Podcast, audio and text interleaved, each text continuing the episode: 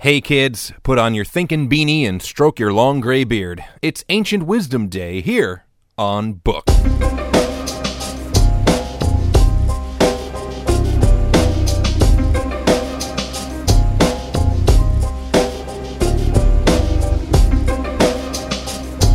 Hello and welcome to Book, a Bible podcast for everybody. I'm Josh Way. We're taking a break from the historical through line of the Bible to look at some of the specialized genres in the Hebrew literary canon. Last time we looked at the Psalms, and now we turn our puzzled gaze unto the wisdom literature. This week we'll look at the writings associated with Israel's King Solomon, and next time we'll talk about Job, one of the juiciest and most misunderstood books in the whole Bible. Join us, won't me? The wisdom tradition of Israel, like most of its national attributes, was similar to and yet distinct from wisdom traditions throughout the ancient world. And within Israel's unique expression of wisdom, we observe an intriguing evolution. As Israel's religion, geography, and sociology stretched and changed through prosperity, war, famine, and exile, so too the literature changed and grew up. Our brief look at the Solomon writings will testify to this. Our first job is to define wisdom in the ancient sense and then examine the specific Israelite notion more closely and, of course, look at the literature. We're going to read a lot of Bible passages today. In our day, wisdom denotes a quality or state of mind. Wisdom isn't something you could pin down or catalog. It's something someone possesses or does not possess. It's discernment, the ability to instinctively make sound judgments. While that definition is most certainly related to the ancient one, there's another dimension to ancient wisdom that we have to acknowledge. Wisdom in the Near Eastern world of the Bible was a special and practical knowledge, a knowledge of how the universe works. We'll see how this plays out in the literature in a moment, but by way of introduction, this is the key. The ancient wise one was believed to be gifted with a special knowledge that he or she would then teach to others, usually children. In Israel, there were three major offices which defined leadership priest, king, and then prophet. Priests managed Israel's relationship with her God, kings were supposed to unite and inspire the people, and prophets spoke urgent words of truth at times of crisis. Now, a fourth office, sometimes called sage, represents the influence of wisdom. But the relationships between these offices are a bit convoluted. It goes something like this a priest can be a prophet, like Samuel, but a prophet would never be a king. Now, kings get into trouble for acting as priests, like Saul did, but any of these could be a sage. There were professional sages and teachers, and then there were those in other positions who were gifted with wisdom. The most famous of these is the presumed author of today's material, King Solomon. The first scroll of Kings says this about Solomon in chapter 4, verse 29. And God gave Solomon wisdom and understanding beyond measure, with understanding as vast as the sands on the seashore. Solomon's wisdom surpassed the wisdom of all the Kedemites and all the wisdom of the Egyptians. He was the wisest of all men, wiser than Ethan the Ezrahite, and Haman, Calcol, and Darda, the sons of Mahol. And his fame was in all the surrounding nations. He composed 3,000 proverbs, and his songs numbered 1,005. The Bible scroll, called simply Proverbs, is a collection of some portion of Solomon's 3,000 proverbs, though it appears to have been compiled much later during the reforms of King Hezekiah, and it contains collected sayings from other sages as well. Now, scholarship always calls biblical authorship into question for one reason or another, but in this case, it's not unreasonable to think that Solomon, or perhaps a school or fan club he established, is responsible for these writings, which make up the bulk of the scroll. The first few verses present the Proverbs and state their purpose. The Proverbs of Solomon, son of David, king of Israel, for learning wisdom and discipline, for understanding words of insight, for acquiring the discipline for success, righteousness, justice, and equity, for endowing the simple with shrewdness the young with knowledge and foresight. The wise man hearing them will gain more wisdom. The discerning man will learn to be adroit. For understanding proverb and epigram, the words of the wise and their riddles. The fear of the Lord is the beginning of knowledge. Fools despise wisdom and discipline. The purpose of wisdom is made explicit from the start for acquiring the discipline for success. The proposal is straightforward. This material is the truth, and if you align yourself with the truth, you will be successful. The Proverbs aren't simply meant to inspire or encourage better behavior, they're meant to tell you how to live. And while the wisdom tradition overall is more general and universal than, say, the Torah law or the Psalms, we can see from verse 7 that the context here is still covenant Israel. Fear Yahweh isn't a generic call to believe in God, it's a specific instruction to keep the law of the covenant. And here's the key which unlocks the Proverbs. Whereas today our tendency would be to read these sayings as suggestions or ideals, they were intended as axioms, as immutable truths from God's own mind. This becomes clear in the text itself, in chapter 3. The Lord, Yahweh, by wisdom founded the earth. By understanding he established the heavens. By his knowledge the deeps broke open, and the clouds dropped down the dew. My son, do not lose sight of these. Keep sound wisdom and discretion, and they will be life for your soul, and an adornment for your neck. Then you will walk on your way securely, and your foot will not stumble. The wisdom of the Proverbs, says the author of Proverbs, is Yahweh's own wisdom, the wisdom he used to shape and order the universe. Therefore, if you listen to this wisdom and live accordingly, you are guaranteed success. They will be your life and your soul. They aren't just good ideas, they are capital T truth. To the early Israelite sage, the wisdom sayings are like gravity or photosynthesis. They are natural laws, descriptions of how the world works. That's how we have to read the material. Whether or not it pans out that way in so called real life is another issue that we'll explore as we proceed. The first section of Proverbs consists of several poems about the nature and importance of wisdom before the actual Proverbs begin in what we call chapter 10. Most of the poems are framed as appeals from a father to a son, and a recurring image is that of a woman, or rather two women, embodiments of wisdom and folly. This is from chapter 8. Does not Lady Wisdom call? Does not Understanding raise her voice? On the heights beside the way, at the crossroads, she takes her stand. Beside the gates in front of the town, at the entrance of the portals, she cries aloud, To you, O men, I call, and my cry is to the children of man. O simple ones, learn prudence. O fools, learn sense. Hear, for I will speak noble things, and from my lips will come what is right. For my mouth will utter truth. Wickedness is an abomination to my lips. All the words of my mouth are righteous, and there's nothing twisted or crooked in them. They are all straight to him who understands, and right to those who find knowledge. Take my instruction instead of silver, and knowledge rather than choice gold, for wisdom is better than jewels, and all that you may desire cannot compare with her. And now this is from chapter 9. The woman folly is loud. She is seductive and knows nothing. She sits at the door of her house. She takes a seat on the highest places of the town, calling to those who pass by, who are going straight on their way. Whoever is simple, let him turn in here. And to him who lacks sense, she says, Stolen water is sweet, and bread eaten in secret is pleasant, but he does not know that the dead are there, that her guests are in the depth of the grave. This kind of didactic either or instruction is the bread and butter of wisdom teaching, and it becomes downright formulaic in the Proverbs themselves. Solomon's Proverbs take the form of simple couplets, presenting an A B idea that sums up a wisdom law. Here are several examples and you can see the accompanying blog post for the Bible references. A wise son makes a glad father, but a foolish son is a sorrow to his mother. Treasures gained by wickedness do not profit, but righteousness delivers from death. The Lord does not let the righteous go hungry, but he thwarts the cravings of the wicked. A slack hand causes poverty, but the hand of the diligent makes rich. The wise lay up knowledge, but the mouth of a fool brings ruin near.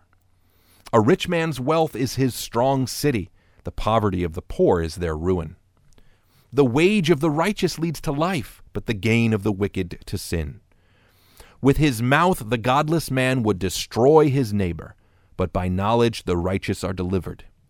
When it goes well with the righteous, the city rejoices, and when the wicked perish, there are shouts of gladness. By the blessing of the upright a city is exalted, but by the mouth of the wicked it is overthrown. No ill befalls the righteous, but the wicked are filled with trouble.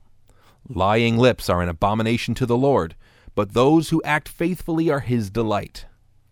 The reward for humility and fear of the Lord is riches and honor and life. Thorns and snares are in the way of the crooked. Whoever guards his soul will keep far from them. Train up a child in the way he should go. Even when he's old, he will not depart from it. He who loves purity of heart and whose speech is gracious will have the king as his friend. The eyes of the Lord keep watch over knowledge, but he overthrows the words of the traitor. The sluggard says, There's a lion outside. I shall be killed in the streets. All right, that last one about the sluggard is unique and kind of hilarious. Instead of two contrasting ideas, it's just a singular joke making fun of a guy who refuses to go out and get a job because, hey, there might be a lion outside. Read properly, the Bible can actually be very funny. We've, we've picked out a few funny bits along the way so far, but before too long, we're going to look at an entire book that I believe is intended as a dark comedy. You probably won't guess which one. If Solomon's Proverbs were meant to be suggestions, little nudges in the right direction, then they wouldn't be controversial at all. The righteous ought to prosper. The vain and foolish ought to suffer the consequences of their folly. But that's not what Proverbs says. It says the righteous will and must prosper, because that's how the universe has been structured. The wicked will and must fail, because that's how the world works. In real life, it's a bit more difficult to swallow. Those who live humble and righteous lives often suffer, and those who lie and cheat and oppress often prosper. The Proverbs seem from this perspective to be at best naive and at worst demonstrably untrue. Now, a common religious answer to this objection is that the Bible is talking in terms of eternity, wherein righteousness and wickedness will be fully repaid and justice done. But the paradigm of Proverbs is life in covenant Israel, not the afterlife. And before we dismiss or shoot down the objection, we ought to acknowledge the fact that the Bible itself gives voice to the very same protest. And so we move on to Kohelet. Called Ecclesiastes in English by way of Greek, Kohelet is the name of the book's author, or more likely his or her title, probably teacher. The scroll's inscription reads, The words of Kohelet, son of David, king in Jerusalem. Now, this has led to the traditional belief that Solomon was the Kohelet in question, and though son of David is a vague designation indicating any king from the tribe of Judah, it's hard to think of another king whose wisdom and life experience would qualify him to write a text like this. Whether it was written by Solomon himself or by some other royal Israelite, the book reflects a very different view on wisdom. Put these excerpts from just the first chapter in your philosophical pipe and smoke them. Utter futility, says Kohelet. Utter futility. Everything is futile. What real value is there for a man in that at which he toils under the sun? What has been is what will be, and what has been done is what will be done, and there's nothing new under the sun. Is there a thing of which it is said, See, this is new? It has been already in the ages before us.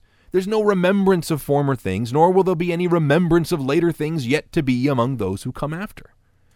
I, Kohelet, have been king over Israel in Jerusalem, and I applied my heart to seek and to search out by wisdom all that is done under heaven. It's an unhappy business that God has given to the children of man to be busy with. And I have seen everything that is done under the sun, and behold, all is futility and a chasing after wind. What is crooked cannot be made straight. What is lacking cannot be counted. I said in my heart, I have acquired great wisdom, surpassing all who were over Jerusalem before me, and my heart has had a great experience of wisdom and knowledge. And I applied my heart to know wisdom and to know madness and folly. I perceived that this also is but a chasing after wind. For in much wisdom is much frustration, and he who increases his knowledge increases his sorrow.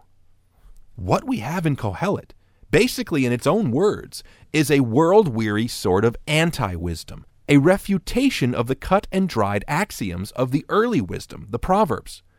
Kohelet says, I tried that. I pursued wisdom, and, like everything else in real life, it turned out to be a sham.